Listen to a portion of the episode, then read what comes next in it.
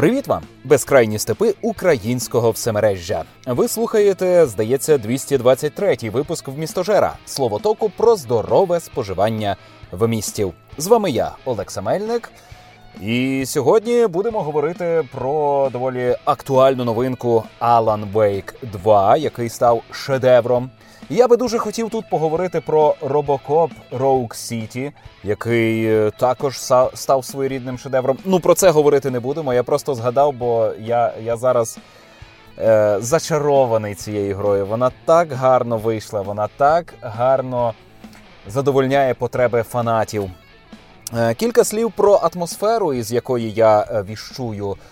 Зараз я сиджу в салоні свого екстрейла, легенький степовий вітерець, колише автомобіль на цьому на амортизаторах. Автомобіль припаркований у посадці. І так, у нас у нас дуже вітряно. Хмари проганяє, через кілька хвилин знову наганяє. Зараз сонячно, потім дощить. Ото все таке. А, Я сьогодні буду не сам.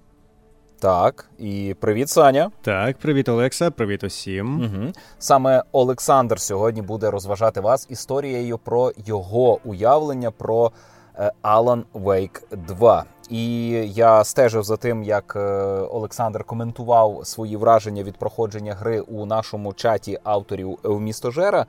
Е, і це були емоційні американські гірки. Та я дуже сподіваюся, що усе ж, усе ж, усе ж, е, ти знайшов порозуміння з авторами гри, і ну, чекаю від тебе, власне, е, підтвердження мого твердого переконання, що Alan Wake 2 це як Alan Wake 1, але ліпше в 100 раз, як казав нам е, Кузьма Скрябін.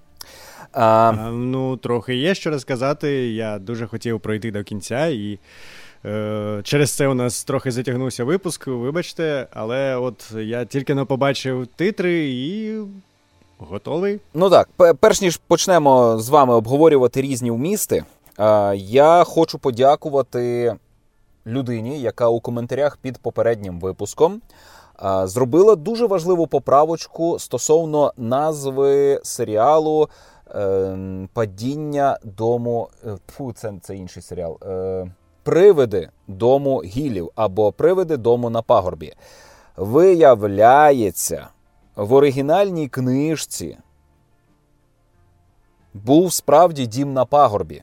І він називався Дім Гілів, а також Дім на пагорбі. Це була така гра слів, яку е, неможливо передати українською мовою, і е, і все одно я вважаю, що перекладати це як е, привиди дому на пагорбі уже було не потрібно, бо тема саме дому на пагорбі ніяк не використовується у телесеріалі. Ось, але за поправку дякую. Я був не повністю правий у своїй е, люті, у своєму обуренні. Це треба враховувати. І е, ще за час з попереднього випуску е, я з Антоном Шоломицьким та Олександром Черновим, та й зі своєю дружиною і батьками, е, ми всі разом пережили кризу стосунків, е, яку можна звести до запитання, як говорити з ветеранами. І я розумію, в містожер це подкаст не про те, але я уже ветеран. У мене є відповідний документ, який потверджує, що я ветеран. У мене є посвідка учасника бойових дій. І є проблема у спілкуванні ветерана із е, цивільними людьми е, та у спілкуванні цивільних людей з ветеранами. І я би хотів коротко змалювати цю проблему. Я навряд чи вам запропоную вирішення, але її треба змалювати і е, про неї думати. Е, Так от, е, люди скаржаться на те, що я їх відштовхую, що я поводжуся е, грубувато, що я не приймаю якісь їхні доброзичливі зазіхання. Е, і також люди іноді скаржаться, що їм незручно від того, як мені кепсько, а у них там от є своє цивільне життя і так далі. І мені здавалося, що я знайшов гарну відповідь на е, оцей закид, що от мені незручно від того, що я живу добре, а ти живеш у посадці. Е, я сказав у соціальних мережах, що від того, що тобі стане гірше, мені краще не стане. І мені болить не від того, що у тебе щось є, а від того, що у мене чогось нема. І мені здавалося, ну це ну, це просто це, це, це таке. Е, це такий рафінат, це така шикарна думка, яку е, варто в якісь хлопчачі цитатники записати, і щоб люди у себе в соцмережах це е, поширювали. Але виявилось, що я тільки погіршив е, цю кризу стосунків, і людина, з якою власне ця думка у мене народилася, вирішила, що я ще більше е, закопую наші взаємини. Е, і я зрозумів, що я реально просто е, не розумію, як поводитися з людьми, бо вони до мене ставляться якось не так, як е, ставились раніше. А я е, залишився тим самим, який був, плюс там зверху щось іще нашарувалося: військове, ветеранське, контужене та інше. Але усе, що було до того, теж залишилося. І до того всього теж можна продовжувати звертатися, як ви і зверталися раніше. То коротка відповідь на запитання, як говорити з ветеранами, така. Так само, як ви з ними говорили і до того. І якщо ви з ними не говорили, то можете і не силуватися. Вони нічого не втратять. Я залишаюся в чатах, і так, я часто зловживаю. Я намагаюся привернути до себе увагу, вказуючи людям на те, що я ось військовий, і ага, подивіться, я пишу вам прямо із бліндажа. Ага, нещодавно десь поруч був прильотик. Що що, ви обговорюєте ваших покемонів? М-м, Вам тут має бути незручно. Я роблю. Це навмисно. І я дуже тішуся, і це неправильно, це не здорово. Дуже тішуся, коли люди починають гальмувати. Е, це моя помилка, і мені слід із цим щось робити. Бо я ну, насправді потребую обговорення по містах. Я шукаю собі однодумців, з якими можна погратися у Warframe. Я дякую хлопцям, які зі мною просто приходили і гралися у Warframe. Я іноді скаржився на свій побут, але я від них не чекаю. Е, вирішення. Я навіть порад від них не чекаю. Я просто хочу, щоб мене послухали і такі, М, та, тобі дійсно зле. Все. І все, і все. Це вся допомога, яка мені потрібна, і яку мені можуть надати люди е, цивільні, які живуть своє мирне життя. Е, Можливо, моє бачення сильно відрізняється від якогось там загалу. Можливо, а можливо, воно так і є. Ми собі просто люди, які, крім того всього, ще й стали ветеранами. І е, так, у нас будуть якісь неадекватні прояви. Так, ми собі можемо дозволяти цинічно про щось жартувати, бо ми трошечки інакше сприймаємо деякі аспекти нашого з вами буття. Але в більшості загалом ми залишаємося тими самими людьми. І я би дуже хотів, е, коли буде можливість звільнитися, е, якнайбільш дистанціюватися від усього армійського, всього військового. Е, я не відчуваю е, радості в тому, аби носити піксель. Це е, необхідність. Я камуфлююся, я ховаюся, аби мене не було видно. Ось і все. Це не костюм на Геловін, це не. Я не знаю, це не личина під формою я продовжую залишатися людиною. Я я докладаю зусиль, аби мене не розчинило, аби я остаточно не перетворився на матюкливого, потворного, тупорилого мужлана, яким, якими нас хоче бачити армія. І причому це армія якась знеособлена, бо мені здається, що ніде немає живої людини, яка отак от собі бачить, так, треба стерти особистості у цих людисок. Вони повинні припинити існувати як окремі індивіди. Так, так, так, ми це все зробимо, а потім вони стануть войовничою масою. Таких людей немає, які так хочуть. Але армія знеособлена так хоче. І я продовжую цьому опиратися. А ви, ті, з ким я продовжую спілкуватися, чи в чаті патронів, чи ти, Наталю, чи ти писар, який теж солдат, чи Саня, Антон, чи люди з чату Warframe, люди з чату Nintendo, всі ви, з ким я спілкуюся, ви всі е, допомагаєте мені залишатися людиною, якщо ви продовжуєте мене бачити людиною і комунікувати зі мною як з людиною, а не як з солдатом, ветераном чи ще якимось е, мілітаризованим кимось. Ось так. Отже, е, із вступною частиною завершили. Поговоримо про вмісти. І, Саня, ну, давай, розкажи, який вийшов той Alan Wake 2. Я тобі заздрю, але але по-доброму, бо я знаю, що я повернусь, і, скоріш за все, е, коли у мене буде відпустка, то я пройду Алана Вейка 2, так як пройшов Алана Вейка першого під час останньої відпустки. Ну, напевно, тобі буде якось. Е, ліпше грати, тому що не знаю, ти якось нещодавно проходив. А я проходив її тоді, коли вона виходила у 2010 році. І пройшло 13 років. Я мало що пам'ятав, пам'ятав, що там бігає Алан Вейк по лісу з ліхтарем, е- матеріалізує цих е- темних е- монстрів, і потім стріляє по ні, по них е, там з пістолета або ж з рушниці. От. І оце, а, і ще збирає свої е- рукописи, які він ще не написав, і це дуже було цікаво. Оце згадувалося мені.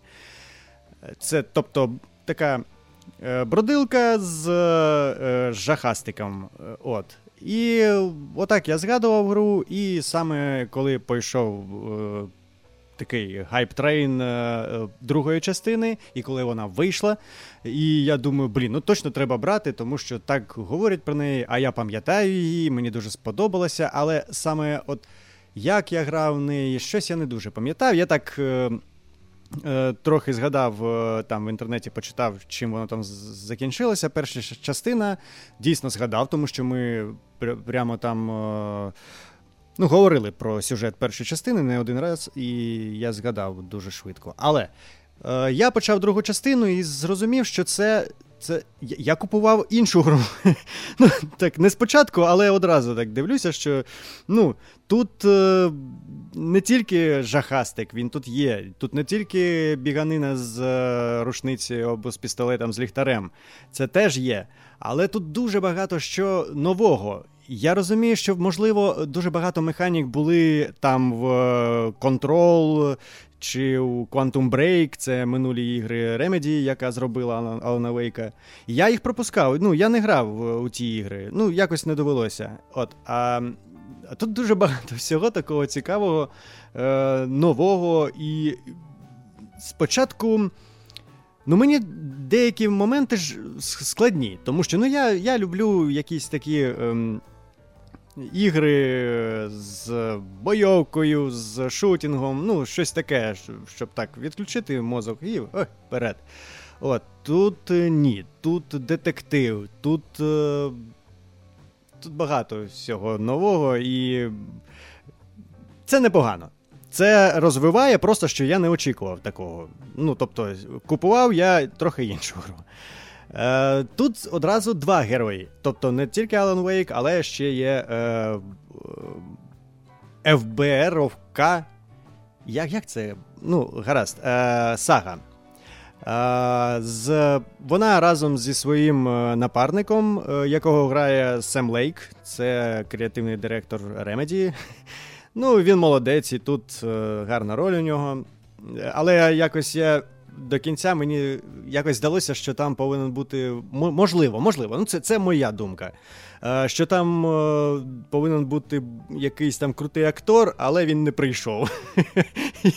І Сем Лейк він зробив. Він ну, своєю харизмою витягує. Е, Ну, не знаю. Ну просто можливо через те, що ну там забагато його. Ну тобто, дуже багато що там знято з натури, і воно з'являється як тінь. Це він. Я думав, що ну чому його от і тут він, і тут. Ну можливо, це якось за сюжетом, але. Ну, до кінця я так і не зрозумів. І от мені здалося просто, що е, блін, у нас не вистачає отут тіні. Добре, він пішов, став, зняв там. Нам потрібно отут озвучити оцього чувака. Добре, пішов, себе записав. Ну просто отак. От може через це мені здалося. Е, Ну добре, але в нас е, два головні герої: це е, Сага. За неї грати це такий от більше детектив, е, біганина з рушницею. Ну, все, що я розповідав, оце от, але ще плюс детектив. Це у неї є така кімната, це як то мозок її, де вона розкладає зачіпки у просуванні там е, справи, яку вона е, розглядає. Вона приїжджає у Брайтон Фолз, де відбувалися події першої частини, і от. Е, дізнається, що від, ну, що відбувається. Там е, повертаються люди, які 13 років тому зникли. І от це пов'язано отак от з, першою частиною. Тобто ми е, розслідуємо спочатку гри, е, е, що відбувалося, ну, що зараз відбувається, що взагалі у Брайтон Фолз. Е, ну, це цікаво. Коли я потрапив от і в її цей мозок, ну, цю кімнату таку, і почав розкладати.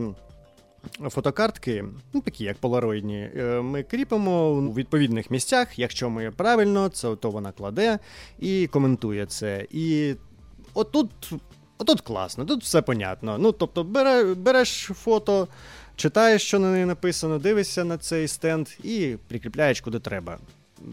Дуже кльове відчуття. Ти такий ти такий розумний. От, ем, Але є ще другий е, головний герой Алан Вейк. У нього трохи інший геймплей. Ну, тобто, все майже те саме, ти так само бігаєш, так само з пістолетом, з ліхтарем.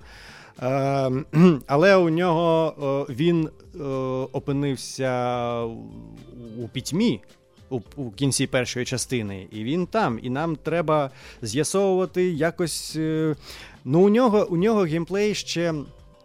Ти не тільки бігаєш, е, у тебе є якісь такі е, місцини, на яких ти можеш перемикати реальності.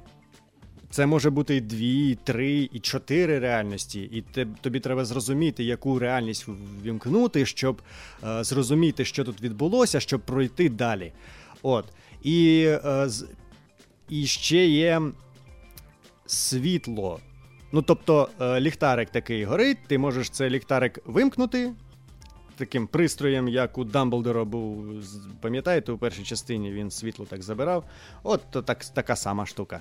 От, І ти можеш забрати і в іншому спеціальному місці е, увімкнути там.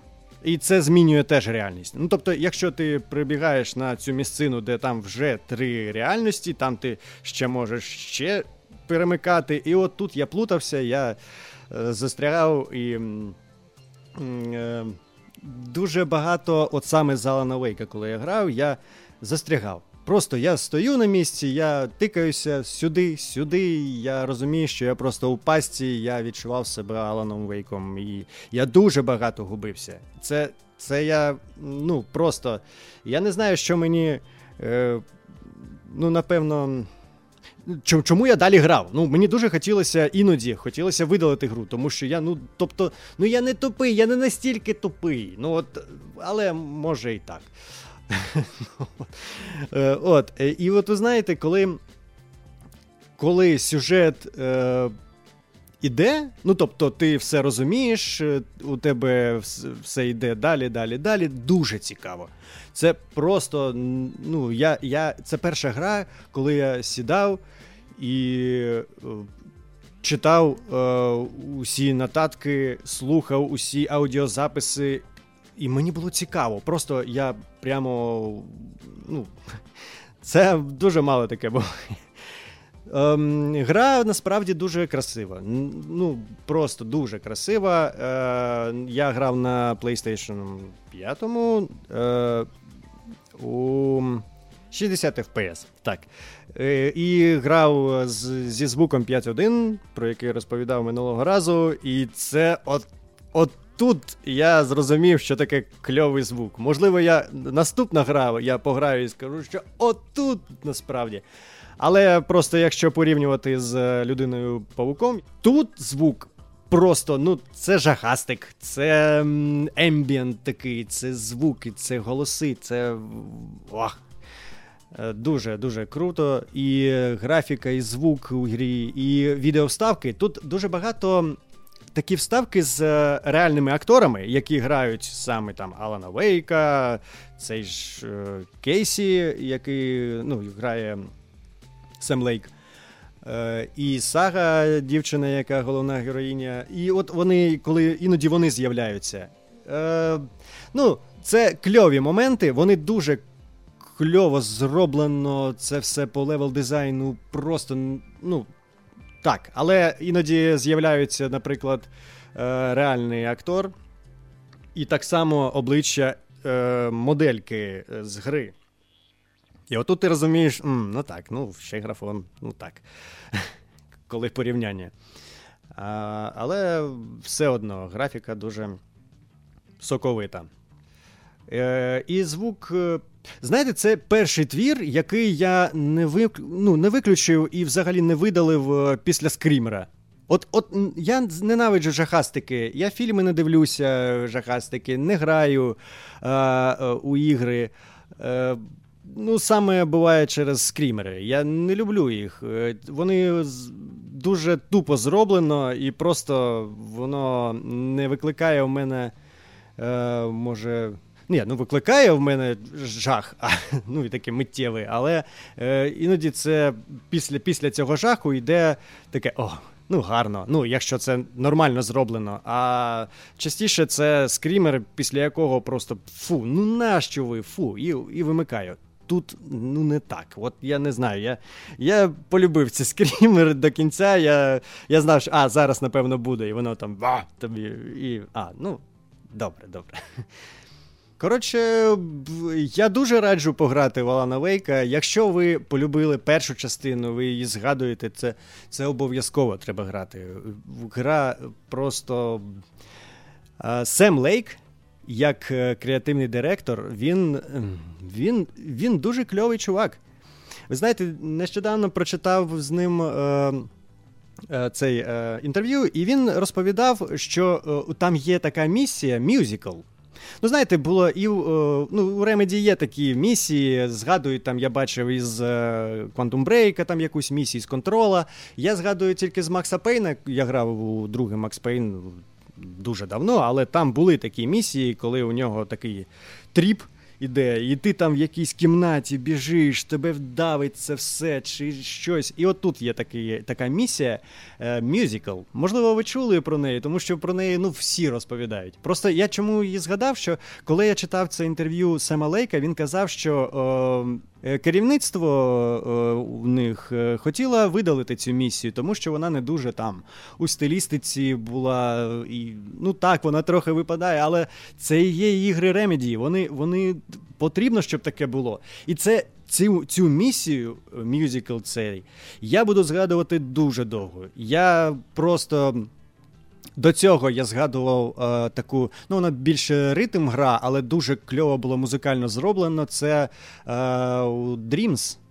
Е, сюжетка там була така про джазового чувака, і там ми йшли з електрогітарою і стріляли. і... Ну, Це ритм гра. Тут, тут не ритм, просто що тут перед тобою йде мюзикл, він е, кліп, який, який з тобою ще. Е, тобто Ну, я не знаю, як це. Ну, воно дуже кльово виглядає. І казали, що керівництво хотіло його прибрати, а Сем Лейк е, сказав, що ні, прибирати не можна. І ти кльовий чувак. Ти Сем Лейк, ти ти кльовий чувак, що ти настояв на тому, щоб залишити її. Тому що це. Ну, я просто бачу, що зараз на Ютубі дуже багато людей просто і подивіться, подивіться. Ну так, це і є. Це це візитна карточка Ремеді. Це не просто жахастик, це не це тут є такі місії, які може зробити, от мені здається, поки що тільки Ремеді. І дуже вам дякую. Дуже. От е, я коли проходив, дійсно, у мене за, завжди мінялися настрої стосовно цієї гри. Я вам я писав у наш чат е, хлопцям, що ну блін, ну як це? Ну ну що? А потім, блін, ну я не знаю, як вам сказати, це дуже кльово.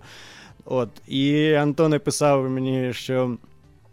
Е, ти ще пограй. Там фанати кажуть, що просто вони там пісяють кипятком.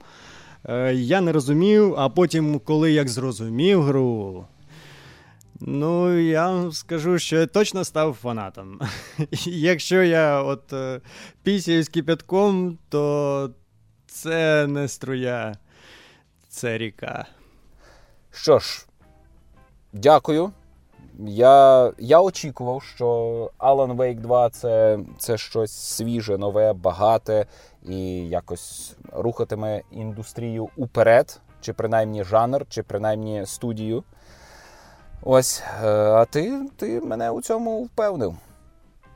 А я м- зробив зусилля над собою, придбав е, Red Dead Redemption, яка нещодавно була портована на Nintendo Switch і пройшов її. Залишився грою дуже задоволений. Хоча минулого разу, коли я почав у неї гратися, я е, покинув е, проходження десь на е, завершенні першої третини, там, де треба було перетинати річку, коли я прямував зі штатів до Мексики. Хто не в курсі, Red Dead Redemption це творіння британської студії Rockstar яке яке певною мірою намагалося пародіювати спагеті вестерни. Е, це е, історія про дикий захід, тільки це е, доволі незвичний дикий захід, бо діється у 1911 році, за три роки до початку Першої світової. Діється на дикому заході. У нас заявляються ковбої. Індіанців не заявляють, хоча вони там теж є, але не такі, як ми звикли бачити. Вони одягнуті нормально, вони говорять англійською мовою, користуються звичайними е, інструментами, як і інші люди в Штатах, бо це вже початок ХХ століття. Е, є телеграф, є електричні лінії, електричне світло, е, їздять е, автомобілі. Але на фоні цього всього цивілізаційного поступу відбувається бандитський заміс. Пан Марстон у минулому бандюк їздив з бандою по американських пустках, грабував людей. Е, вони собі вірили, що вони такі робінгуди, вони грабують багатих, роздають бідним, але насправді вони були пересічними бандюками. А зараз пана Марстона взяли за сраку чи за яйця. Його дружину і сина викрали федерали і наказали е, Марстону знищити своїх колишніх поплічників. Власне, з цього і починається гра. Що Джон Марстон приходить до форту, де засів один із його колишніх е, побратусиків, е, дістає кулю і потім відновлюється, переслідує, полює, знайомиться з різними людьми, які е, собою відтворюють епоху.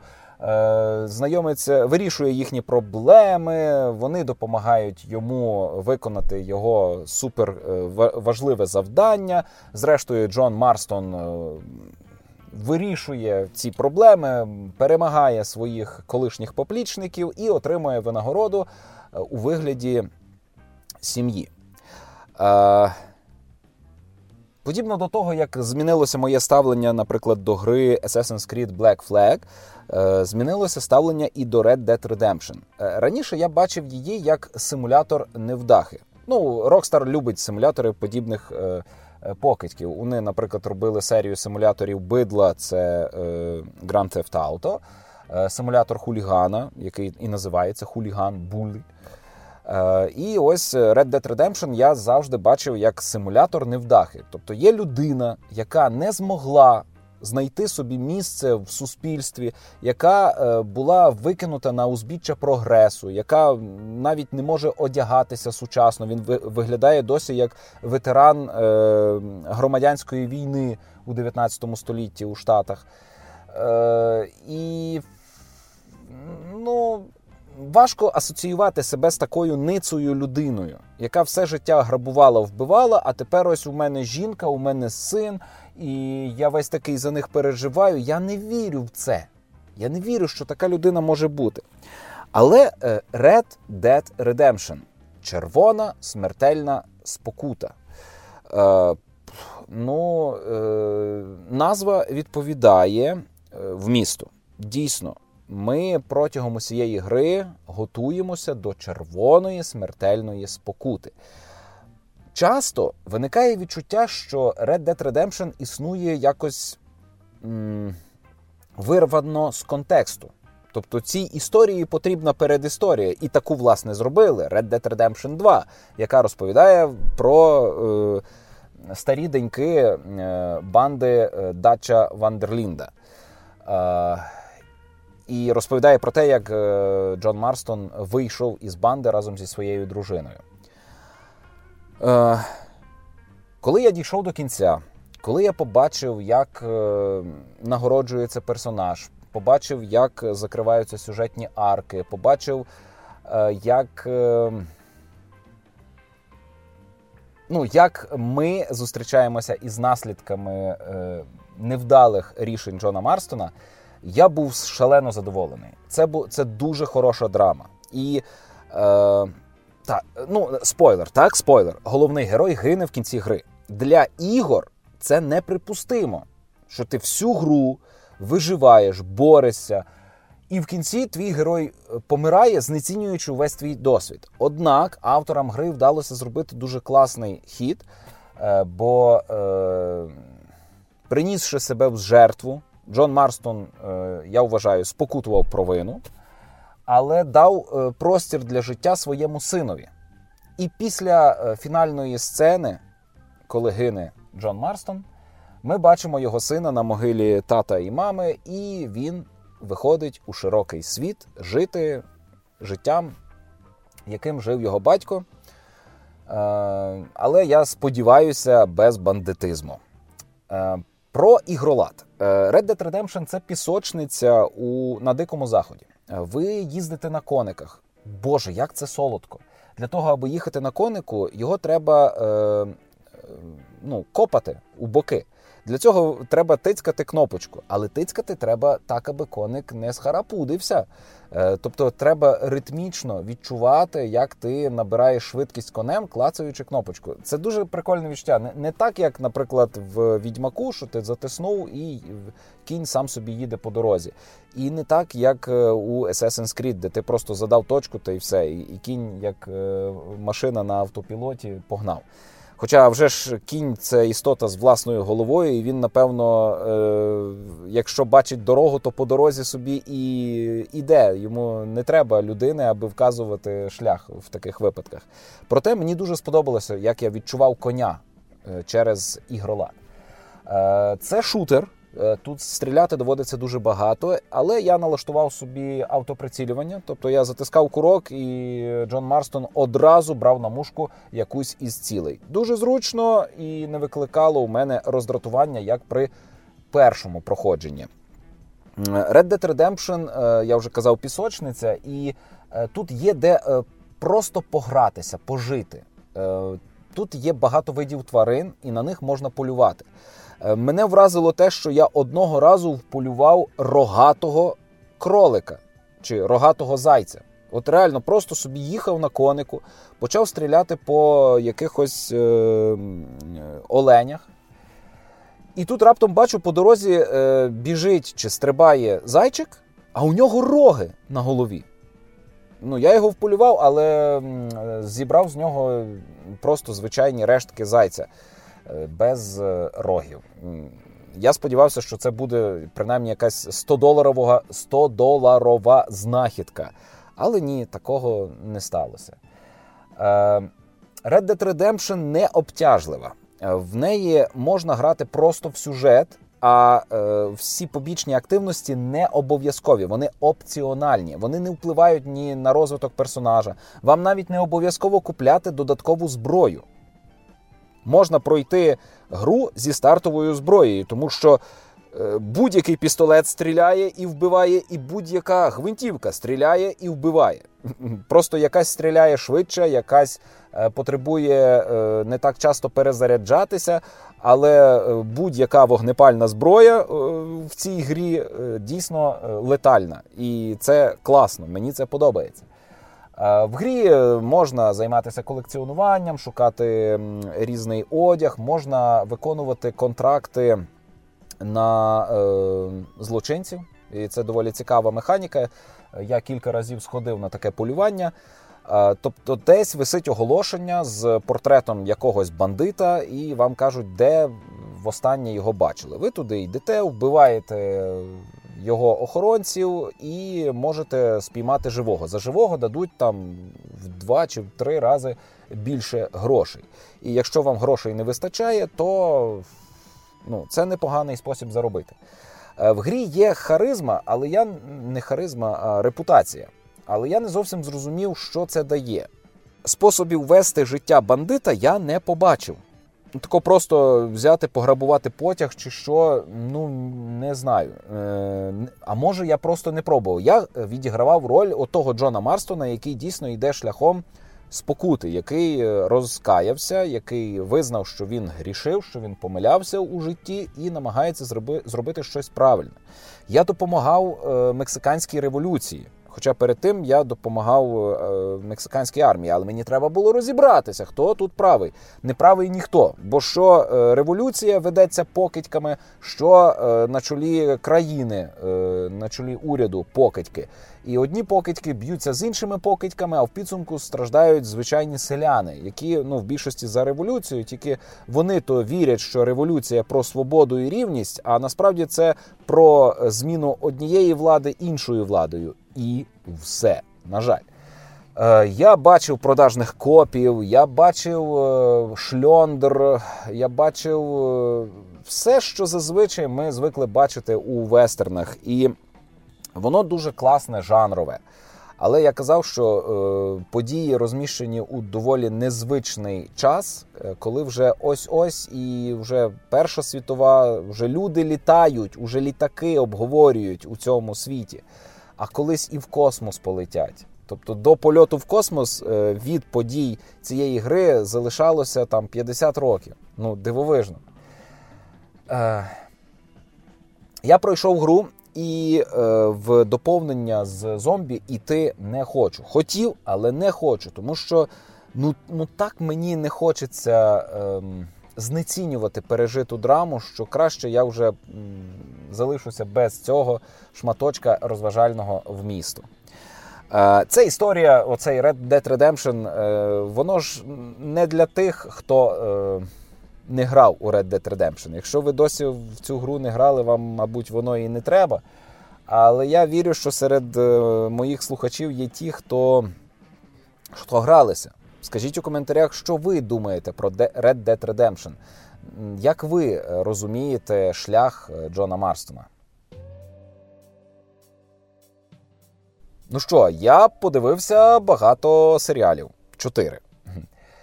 Ем, Найперше, це тіла.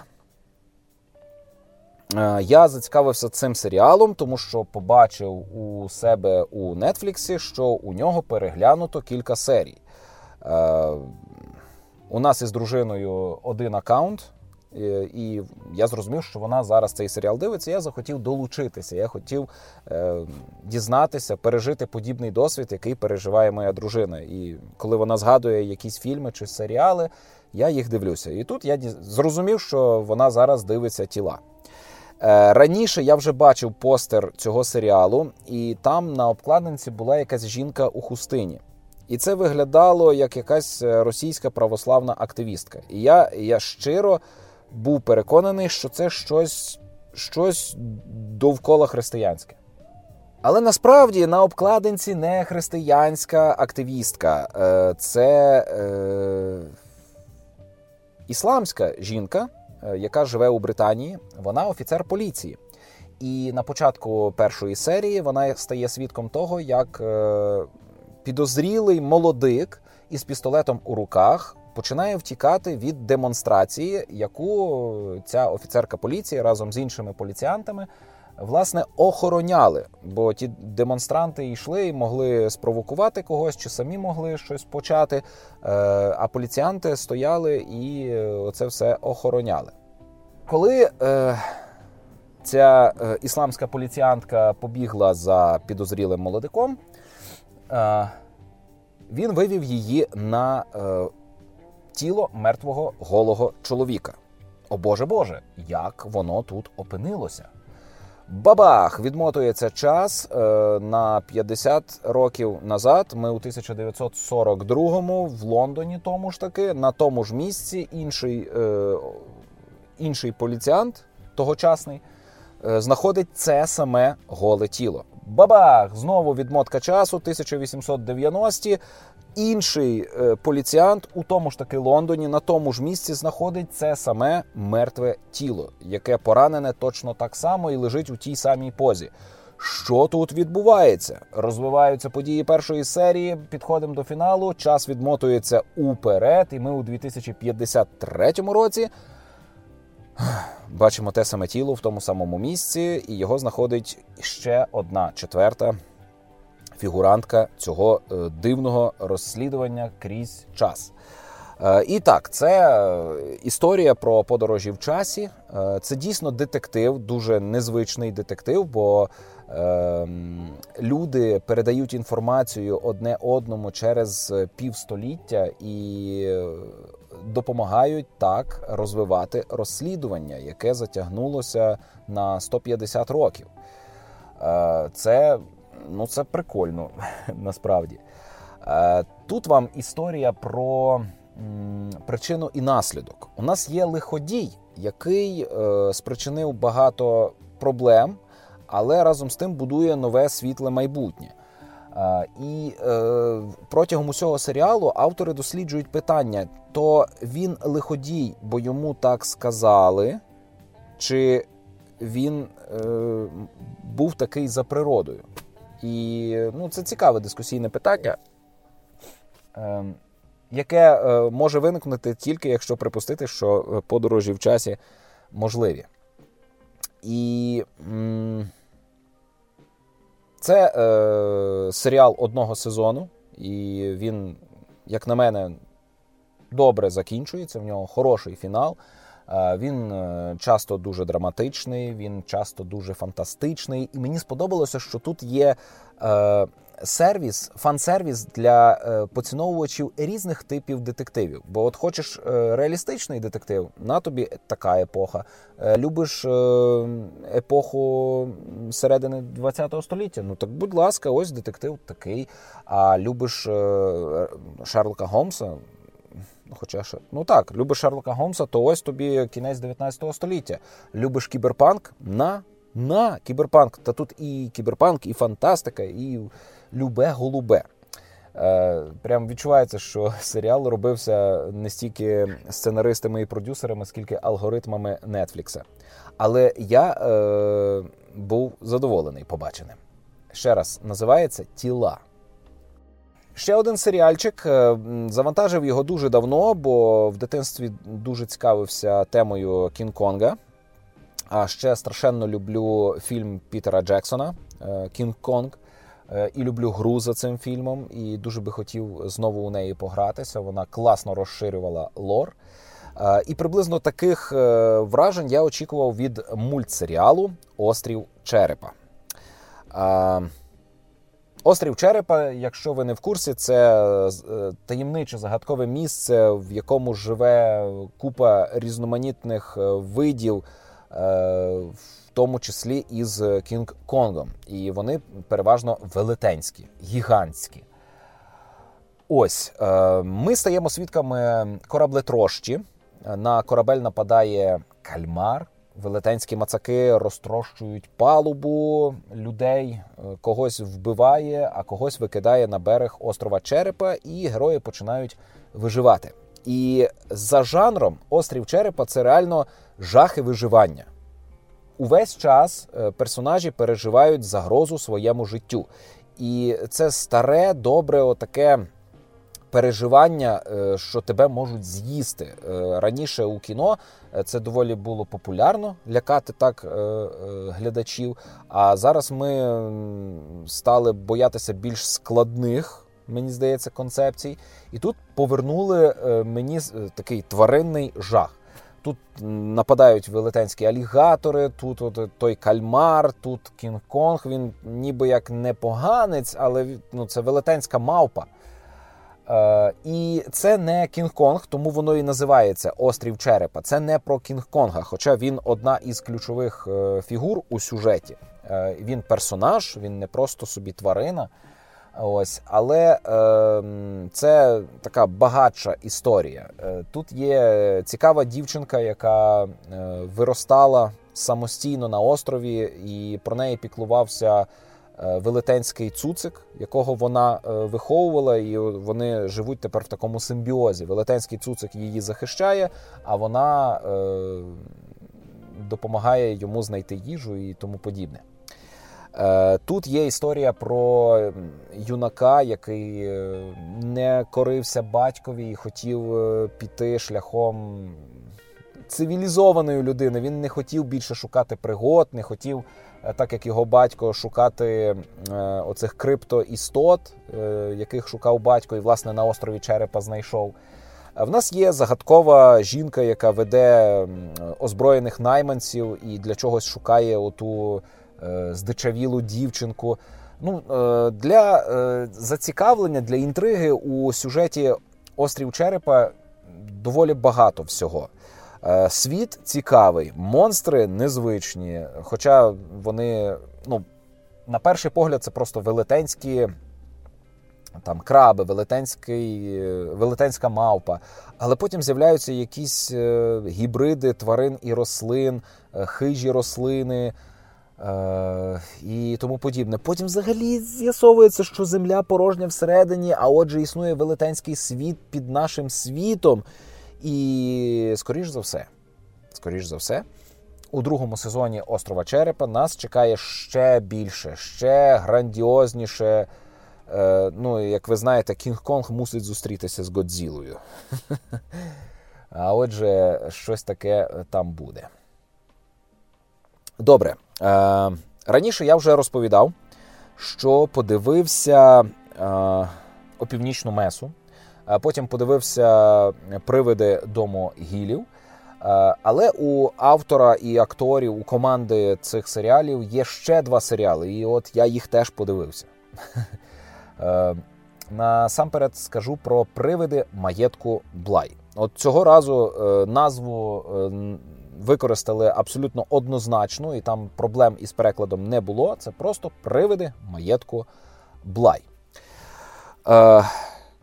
Історія починається з того, що е, молода освічена е, жінка шукає роботу. Вона американка, але приходить за оголошенням е, в офіс до британського бізнесмена, і у нього є робота. У маєтку Блай живе двоє дітей, брат і сестра. І їм потрібна ну, доглядачка. Треба з ними бути, треба їх е, навчати, треба про них піклуватися. Вони не можуть через певні обставини вчитися у звичайній школі, вони мусять бути у маєтку Блай. І ось потрібна жінка, яка би змогла про них попіклуватися. Без проблем. Вона прибуває в цей маєток, починає е, спілкуватися із дітьми, і щось у їхній поведінці не так. Діти іноді поводяться надто дорослими, хоча їм там по 8, по 10 років. Е, але вони іноді говорять е, доволі складними конструкціями. Щось не так. Е, на мою прикрість привиди маєтку Блай надто сильно схожі на привиди дому гілів за першими чотирма серіями. Е, Крім того, у цих чотирьох серіях майже немає музики. Чотири серії люди ходять, монотонно щось говорять. Ніяких нових для мене подій і вражень не відбувається. О Боже, знову у будинку привиди. О Боже, знову якась жінка приходить е, кудись е, і починає знайомитися з скелетами у шафі якоїсь багатої родини. О, Я від цього втомився. Але потім настає п'ята серія. Відбувається нарешті зав'язка, відбувається знайомство із основною механікою, так би мовити, прокляття дому Блай. І ого, мене далі не відірвати. Дуже прикро, що довелося реально перетерпіти перші чотири нудні серії, поборотися зі сном, щоб потім наступні е, п'ять серій насолоджуватися реально кльовим сюжетом. І коли я додивився, то я зрозумів, що е, привиди маєтку Блай це, ну, це, це знову не горор, як і опівнічна меса, чи як привиди дому гілів. Так, воно е, іноді викликає дискомфорт е, відчуттям привидів, е, от, е, от цією некрофілією, е, постійним цитуванням мертвої плоті. Але насправді привиди маєтку Блай це історія про кохання. І я би рекомендував дивитися цей серіал парами. Тобто, якщо ви з кимось перебуваєте у стосунках, то доволі непогано разом подивитися цей серіал. Чесне слово, він не страшний. У ньому є кілька е, стрибунців, в ньому є кілька гучних криків, кілька несподіваних е, з'яв, е, але не більше. Це реально цікава, загадкова історія, яку хочеться дослідити разом із персонажами. І це багатошарова історія, тому що на самому початку історію молодої е, виховательки розповідає уже е, доволі зріла жінка на весіллі е, молодят. І в кінці ми розуміємо, хто є хто у цій історії. Е, В нас є е, історія любові батьків до дітей. Такої любові, що вона викривлює простір і час. В нас є історія е, нищівного кохання, яке вбиває. І в нас є історія кохання, яке готове приносити себе в жертву. От це вже точно не робота алгоритмів. Е, Привиди маєтку Блай дуже талановита історія із чотирма нудними стартовими серіями, але які, мабуть, потрібні для того, аби ввести вас в оману. Вони дають хибну експозицію. Бо привиди маєтку Блай це не історія про привидів маєтку Блай. Е, Насправді там не так вже й багато цих привидів.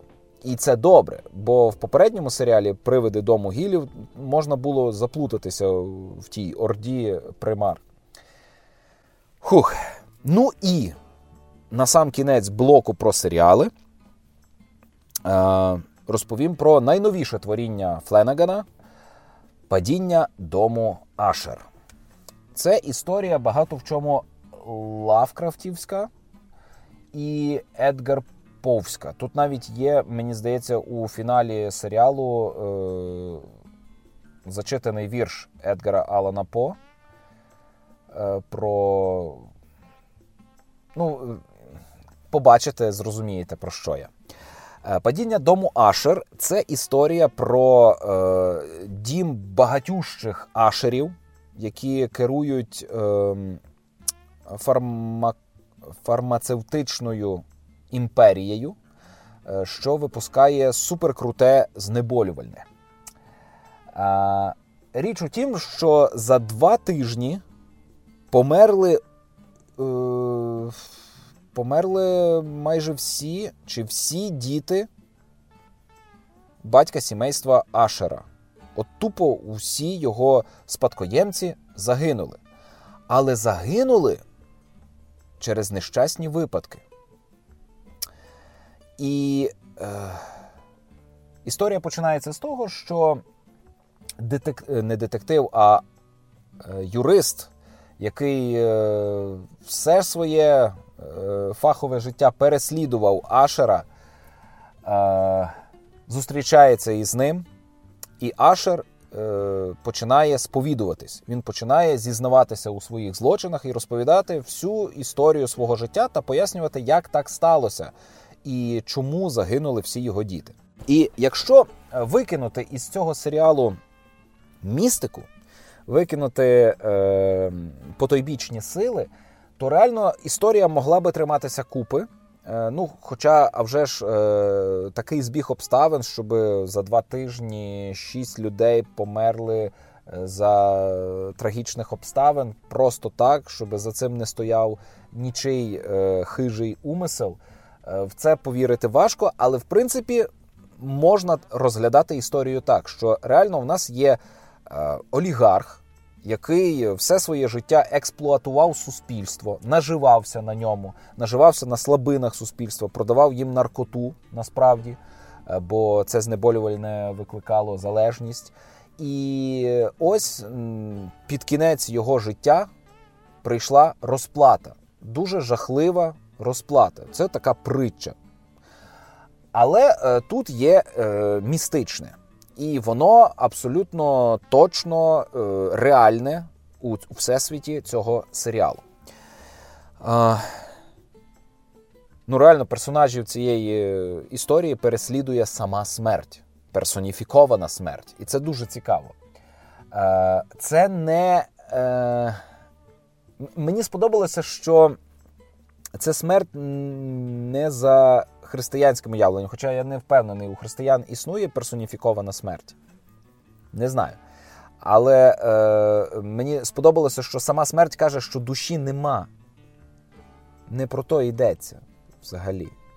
І, е, Мені сподобалося, що е, проти темних сил, проти потойбіччя немає ніякої е, там молитовної магії що це стихія, яку не збороти. І в певний момент, е, коли ти розумієш, що таке справжня розплата, то розриває, бо здається, ну це несправедливо. Чому за гріхи батьків мають розплачуватися діти?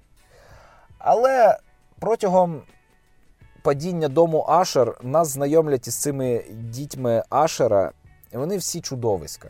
Вони всі зіпсуті грошима. Е, вони всі е, були впевнені, що схопили Бога за бороду. І, можливо, цей серіал знятий для таких, як ми з вами, обивателів, які там несуть образу на е, якихось мерів Коломиї чи е, вже на щастя померлого Іванчука, олігарха, який відправляв нас на фронт і набрехав, набрехав, набрехав і не виконав ніяких обіцянок по забезпеченню е, нашого батальйону. Ось. Е, ми несемо цю образу, а такі історії показують нам, що ось ось цих негідників скарає сама доля. На жаль, в реальному житті таке не стається, бо навіть той же Іванчук, який обдовбався і помер, е, ну, його ніхто не скарав.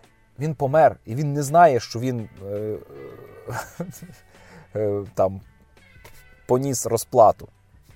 Він собі просто вмер. І він е, для нього все скінчилося. А ми продовжуємо тягнути лямку. Так.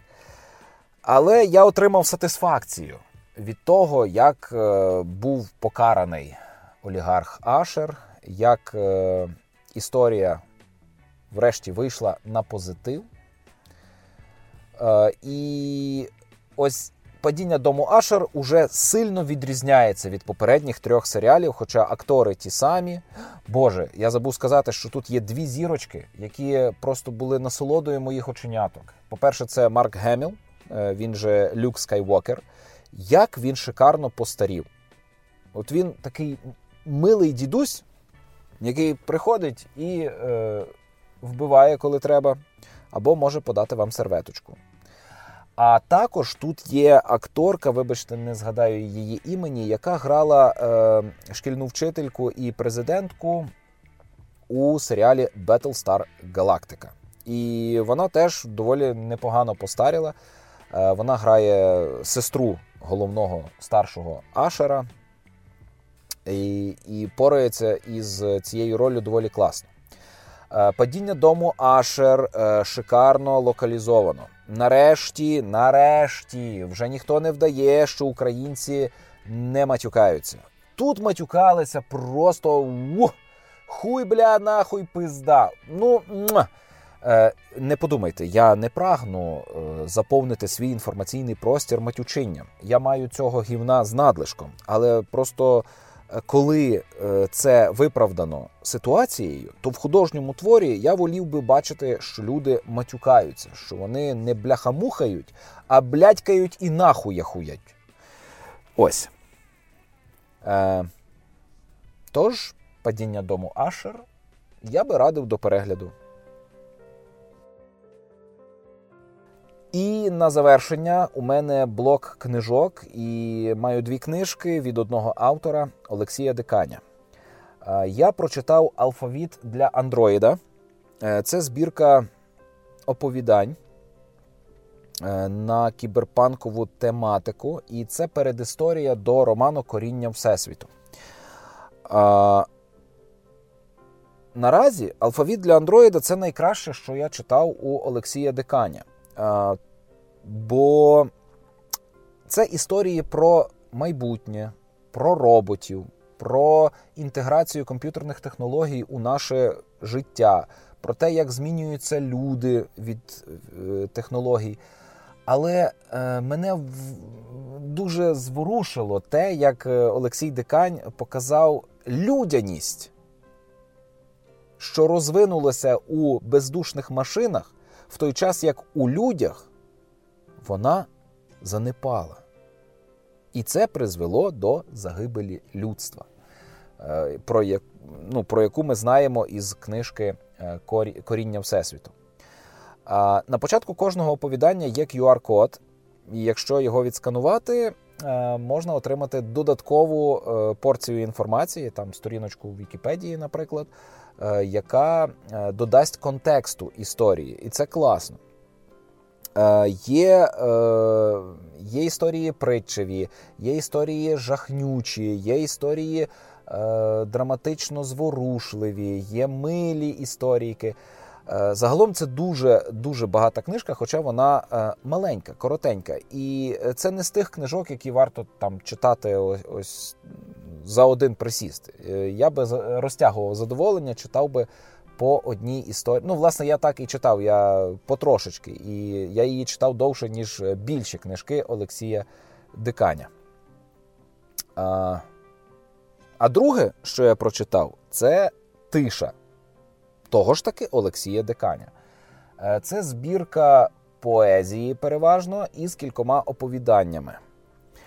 В основному тиша це рефлексія на тему цивільного переживання війни в Україні, оцієї самої цього вторгнення. І ця збірка вийшла в 23-му році, на початку 23-го року. Ем, і це найсвіжіша книжка, яку я читав цього року. Так. Ну, поезія це не моє, але е, окремі вірші мене ну, зачепили. І особливо сильно мене торкнули історії, звернуті до е, батька. Е, Мені не вистачає батька, хоча він живий, але дуже давно він вже дуже далеко. І я би хотів з ним частіше спілкуватися. Я з ним спілкуюся щодня, він до мене телефонує і все чудово. Але, Але це не те. Це не те. Не не можеш покликати тата допомогти щось там меблі покрутити, не можеш е, попросити залишитися з дитиною, не можеш покликати тата десь погуляти чи з'їздити кудись разом. Такої можливості наразі нема. Ну, але це таке, це не про книжку Олексія Диканя. Е, Дуже цікаве там є оповідання про е, чоловіка, який намагався врятувати самогубицю. Воно моторошне, бо залазить під шкіру. І мені сподобалося, що у віршах, е, які зродилися із болю від е, втрат на цій війні, дуже багато люті. Це нормально, це класно. Лють це, це здорова реакція на кривду, яку тобі заподіяли. Е, зовсім ненормально, коли ти. Ну, Хоча це теж, напевно, нормальна реакція, але неефективна реакція, коли ти себе жалієш, е, коли тобі прикро. Ні, лють, лють, агресія, яка би мала дарувати нам сили, аби протистояти і скарати зло, що прийшло на наші землі. Дякую Олексію Диканю за те, що транслює трішки своєї люті у всесвіт. Сподіваюся, що він таким чином інформаційно докладається до нашої перемоги.